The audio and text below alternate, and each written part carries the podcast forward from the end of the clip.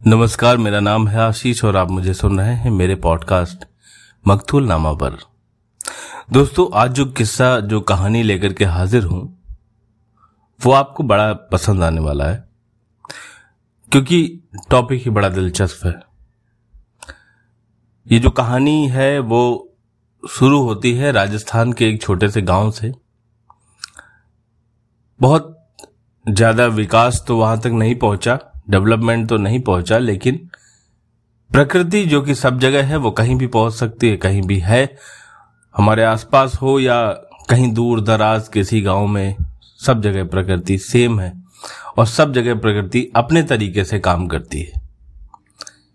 यहाँ पर भी इसी गाँव में एक दंपति रहता है, और उनके एक बेटी है।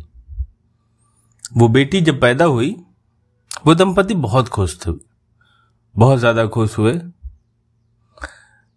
धीरे धीरे बेटी बड़ी होने लगी। उसके पसंद नापसंद बनने लगी।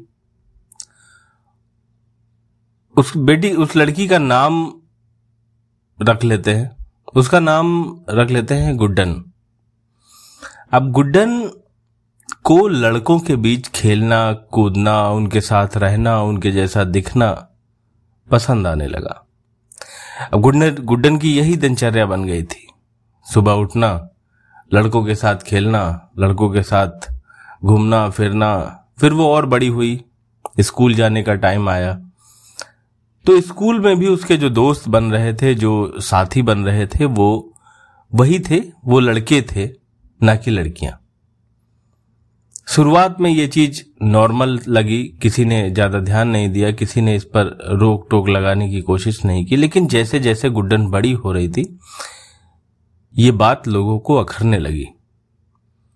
अब लोग इस बात पर ध्यान देने लगे थे कि गुड्डन का जो दायरा है, गुड्डन का जो आसपास के जो लोग होते हैं, उनमें मेल की संख्या ज़्यादा है, लड़कों की संख्या ज़्यादा होती थी। गुडन को लड़कियों के बीच रहना या उनकी जैसा बनना, उनके जैसे कपड़े पहनना बिल्कुल पसंद नहीं आता था। धीरे धीरे जब गुड्डन और बड़ी होने लगी, जब चौदह पंद्रह साल की उसकी उम्र होने लगी, तब ये चीज़ पूरे गाँव में गाँव वालों को अखरने लगी। अच्छा हमारे सोसाइटी की एक बड़ी दिलचस्प आदत है। कि इसको दूसरे के मुद्दों में, दूसरे की तौर तरीकों में, दूसरे के ज़िंदगी में इंटरफेयर करने में बड़ा मज़ा आता है। सो ये इंटरफेरेंस शुरू हो गई। अब गुड्डन को रोक टोक झेलनी पड़ने लगी। अब गुड्डन को लोग बाग टोकने लगे आते जाते बोलने लगे, ये कैसे बाल कटवा लिए तुमने? ये कैसे शर्ट और पैंट पहनकर निकलती हो तुम? ये कैसे आवारा लड़कों की तरह घूमती रहती हो? लड़की हो थोड़ा सा संभल के रहा करो। लड़की हो थोड़ा सा लिहाज से रहा करो। अब बाल बड़े कर लो। अब तुम घर के कामों में हाथ बटाया करो। दिन भर आवारा गर्दी करना अच्छा बा, अच्छी बात नहीं ये लड़कों पर ही शोभा देती है। ऐसे करके तमाम सारी बातें थी तमाम सारी चीज़ें थी जो अब गुड्डन को धीरे धीरे करके सुनाई पड़ने लगी। समस्या अभी भी इतनी बड़ी नहीं हुई थी जितनी अब होने वाली थी। एक दिन गुड्डन की क्लास में एक लड़की आती है, जिसका नाम है पूजा। गुड्डन को वो लड़की बहुत पसंद आ जाती है। ठीक वैसे ही जैसे एक लड़के को दूसरी लड़की पसंद आती है वैसे ही। गुड्डन को पूजा से प्यार हो गया। गुड्डन उसके आसपास घूमने लगी। शुरुआत में पूजा को भी कोई दिक्कत नहीं हुई। उसे लगा लड़की ही तो है। एक दिन जब गुड्डन ने पूजा को प्रपोज कर दिया, बात उस दिन बिगड़ गई। ये बात पूजा अपने अपने तक सीमित रख ही नहीं पाई। उसे ये बात बहुत वियर्ड लगी, उससे लगा कि यार ये क्या है? एक लड़की मुझे क्यों प्रपोज कर रही है? उसे तो वो उसने इस बात को बहुत ज़्यादा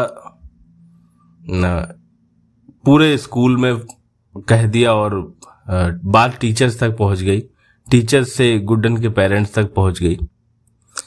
गुड्डन गुड्डन के पेरेंट्स को स्कूल बुलाया गया, उनसे बात की गई। स्कूल में एक टीचर हुआ करते थे, मनोहर लाल जी। मनोहर लाल जी बड़े सुलझे इंसान थे, बड़े समझदार किस्म के इंसान थे। उन्होंने इस बात को थोड़ा सा गंभीरता से लिया। और वो ये माजरा समझ रहे थे कि ऐसा हो क्यों रहा है। क्योंकि आपका शरीर, आपका आपका जो बॉडी है, वो ये नहीं डिसाइड करता कि आप किस लिंग में रह रहे हैं, किस किस विचारधारा के साथ आप रह रहे हैं, ये ये नेचर की तरफ़ से होता है, आप कोई भी, कैसा भी हो सकता है है ना? ये, उसके अंदर कुछ कुछ बदलाव होते हैं, कुछ चेंजेस होते हैं, जो आम हमारे आपके जैसे नहीं होते, और ये होता है साइंस भी इस बात को एक्सेप्ट करती है ये बात मनोहर लाल जी को आराम से समझ में आ रही थी और इस बात को समझते हुए उन्होंने गुड्डन और गुड्डन के पेरेंट्स की काउंसलिंग करनी चाहिए। काउंसलिंग हुई भी। लेकिन लंबे समय से चली आ रही परंपरा, लंबे समय से चली आ रही किसी विचारधारा को एक दिन में या दो दिन में बदला नहीं जा सकता था, उसको रोका नहीं जा सकता था। लिहाजा गुड्डन पर अब पाबंदियाँ बढ़ने लगी। कई बार तो गुड्डन के पिताजी ने हाथ भी उठाया। गुड्डन को मारपीट भी होने लगी, पिटाई होने लगी, वो अब उसको हर बात पर ताने मिलने लगे। उसका स्कूल भी छुड़वा दिया गया। अब गुड्डन को घुटन होने लगी थी। अब उसको अपने ही शरीर के अंदर घुटन होने लगी थी। अब गुड्डन को भी यह बात समझ में आने लगी थी कि वो किसी गलत पते पर पोस्ट हो गई है। उसे होना चाहिए था कुछ और वो हो गई है कुछ और। गलती नेचर की हो सकती है। गलती किसकी हो सकती है? कम से कम गुड्डन की तो बिल्कुल नहीं हो सकती। ये बात अब गुड्डन को समझ में आने लगी थी।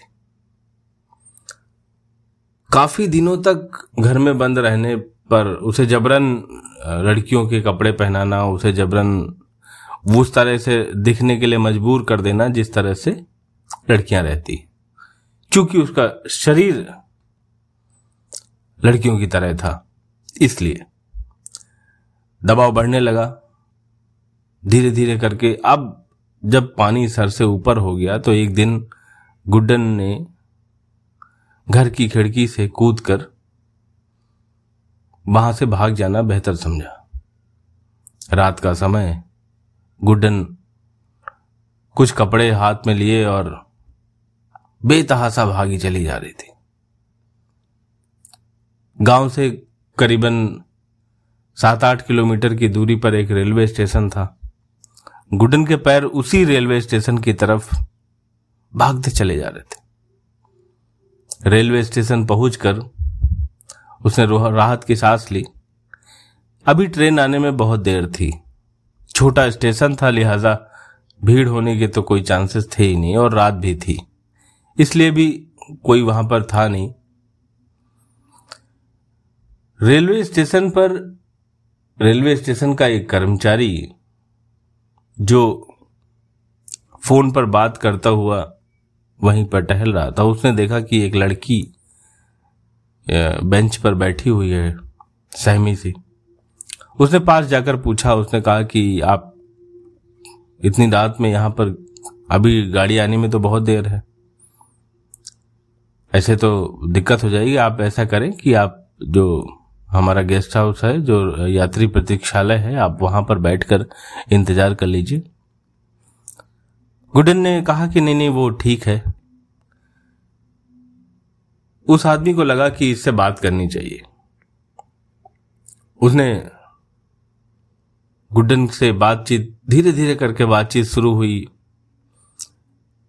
चूँकि समय लंबा था, भड़ास ज़्यादा थी, और गुड्डन के अंदर जो पुरुष है, जो हिस्सा पुरुष का है, वो बेबाक है, वो निर्भीक है, उसने सारी बातें उस शख्स को बताई।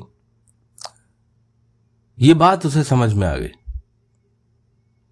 ये बात उसे समझ में आ गई, इसलिए समझ में आ गई, क्योंकि ऐसी ही कोई मनोदशा, ऐसी ही कोई पीड़ा, ऐसे ही किसी दर्द से वो भी गुजर रहा था। वो शख्स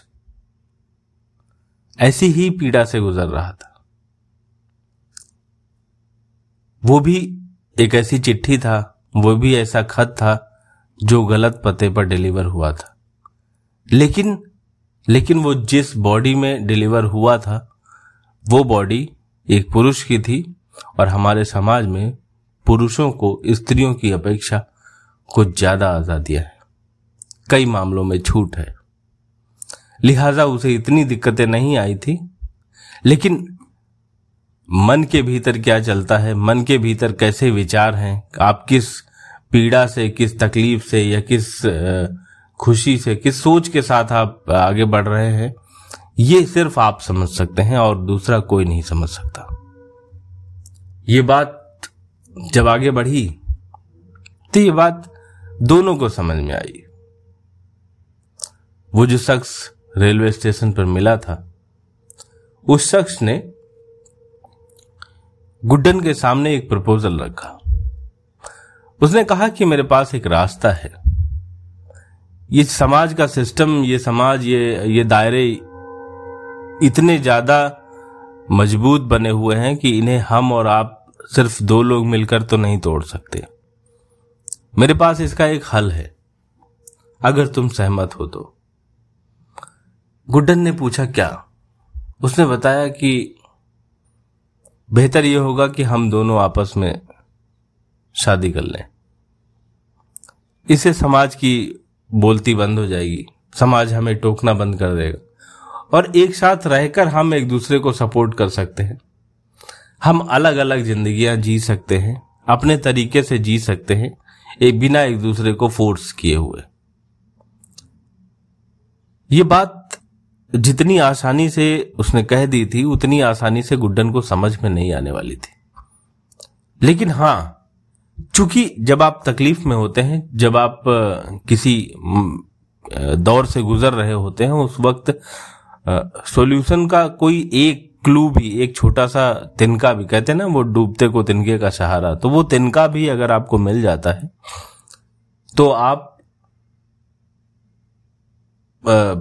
पार निकलने में तैर कर बाहर जाने के लिए अपने आप को तैयार कर लेते हैं।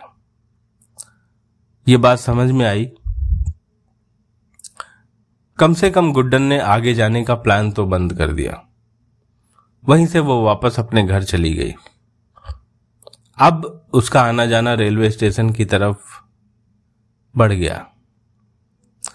समाज को दिखाने के लिए गुड्डन ने अपने उसी शरीर को, जो गलत पता था उसी शरीर को उसने स्वीकार करते हुए दिखाने के लिए, स्वीकार करते हुए लोगों की नज़रों में वैसा ही दिखना शुरू कर दिया जैसा वो समाज चाह रहा था। धीरे धीरे करके बात आगे बढ़ी। चूँकि दिक्कतें इतनी ज़्यादा हो चुकी थी, वो जो शख्स रेलवे स्टेशन पर मिला था अमर नाम है उसका। उसने गुड्डन को प्रपोज किया। उसने गुड्डन से बात की। दोनों में शादी हुई। अब दोनों साथ में रहते हैं, लेकिन अलग अलग दोनों एक साथ जिंदगियाँ जी रहे हैं, लेकिन अलग अलग दोनों अपनी अपनी ज़िंदगी अपने तरीके से जी रहे हैं, लेकिन एक दूसरे का साथ देते हुए। मेरे पास ये कहानी थी, सोचा आपसे शेयर कर दूँ। आप अगर अपने आसपास ऐसा कोई देखते हैं तो कम से कम उसे समझने की कोशिश ज़रूर करें। मैं फिर आऊँगा किसी और दिन, किसी और समय, किसी और नई कहानी के साथ। अपना ख्याल रखिएगा।